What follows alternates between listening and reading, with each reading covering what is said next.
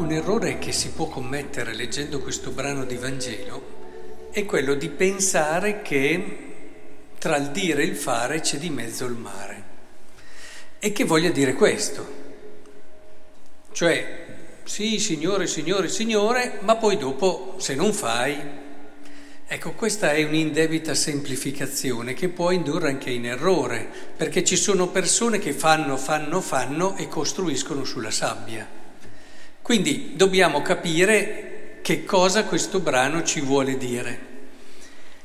Questo brano ci vuole dire che sia la preghiera sia il fare eh, hanno bisogno di essere in una direzione precisa. È questo che costruisce sulla roccia.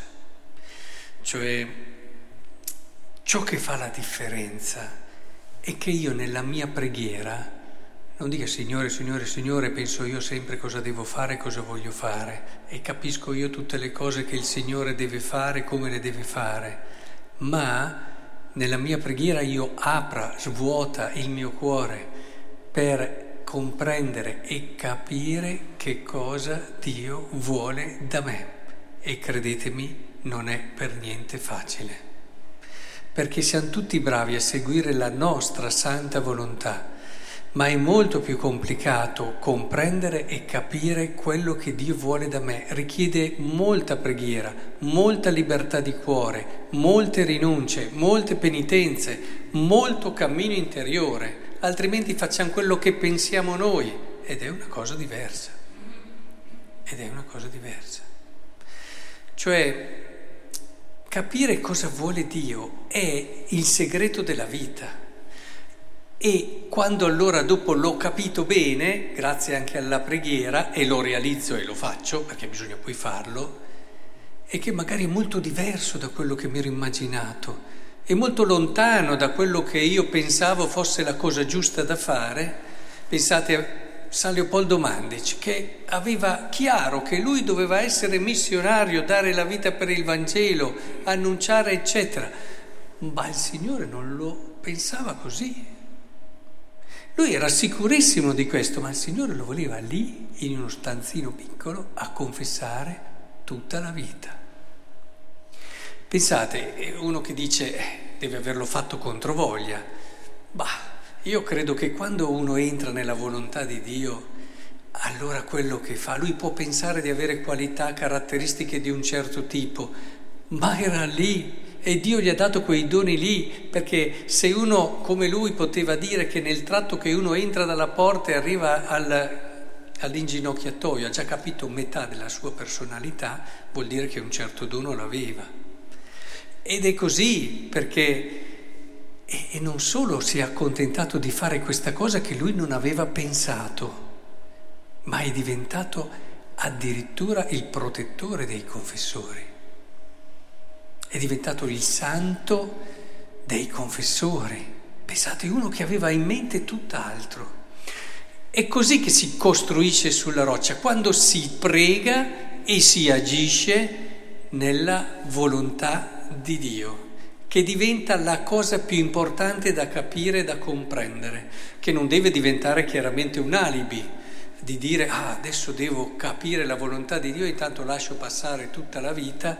E certo quella non è la volontà di Dio, far scivolare via tutta la vita cercando di capire in un qualche modo dove ti vuole, ma vuol dire metterlo come priorità e fare tutto quello che è necessario nel proprio cammino interiore, con determinazione, con decisione, senza sconti, perché io qui mi gioco la mia felicità, eh, che, che lo voglio o no, la mia felicità dipende da questo. E, e quindi è lì che in un qualche modo dobbiamo ritrovarci ed è qui che ci ritroviamo anche nell'Eucaristia perché il Signore apra il nostro cuore. Non immaginate quante persone a volte credono certe cose, ma il Signore le vuole altrove e si ribellano e insistono e dicono ma no, e non hanno la visione giusta, libera, perché hanno magari le loro ferite, le loro imperfezioni, il loro peccato che non le fa vedere che è quello il loro posto. Succede un po' come quando vediamo due giovani che stanno insieme, tutti vedono che non sono fatti l'uno per l'altro, tutti, a parte loro. E poi dopo magari li raccogliamo quando, ahimè, la cosa si realizza o cade, poi è chiaro che ci sono sempre il Signore che può, però tante volte tutti capiscono e comprendono, quelli che hanno un po' chiaramente una sensibilità di fede, che non è il tuo posto, a parte te a parte te, è lì il problema. Quindi è importante un cammino serio, un cammino dove ci si fa anche aiutare, consigliare. È fondamentale lavorare con decisione perché tutti, anche il Sinodo odierno ci ricorda, è bellissimo il percorso che ha fatto il Papa. Prima ha fatto un documento dove ha detto che la santità la facciamo tutti, siamo tutti chiamati ad essere santi e ha smontato certe immagini di santi e ha cominciato a parlare del santo della porta accanto e così via. E poi dopo ha messo il sinodo, dove dice, oh, coraggio laico, santo e parte attiva nella Chiesa, decisiva nel discernimento di Dio e della sua volontà. Quindi in un qualche modo il Papa ci sta aiutando a riscoprire quanto ognuno di noi è chiamato a delle cose belle e grandi, tutti. Non bisogna essere si può essere della porta accanto con cose di tutti i giorni, ma straordinariamente belle e grandi, perché tutti possiamo pregare e possiamo pregare bene e con profondità e tutti possiamo dare la vita. Quindi in questo lavoro credo che il Signore ci chiami proprio anche in questo avvento a mettere come priorità fondamentale il discernere quella che è la volontà di Dio su di me, che poi può essere un passo, poi dopo andando avanti può cambiare un po', non è che adesso sia quella, pensate a Madre Teresa di Calcutta, è partita in un modo e ha finito in un altro, e benedetto il giorno che lui l'ha capito, no? Quindi con coraggio e vedrete che anche questo avvento ce lo ricorderemo se davvero segnerà un passo decisivo in questa direzione.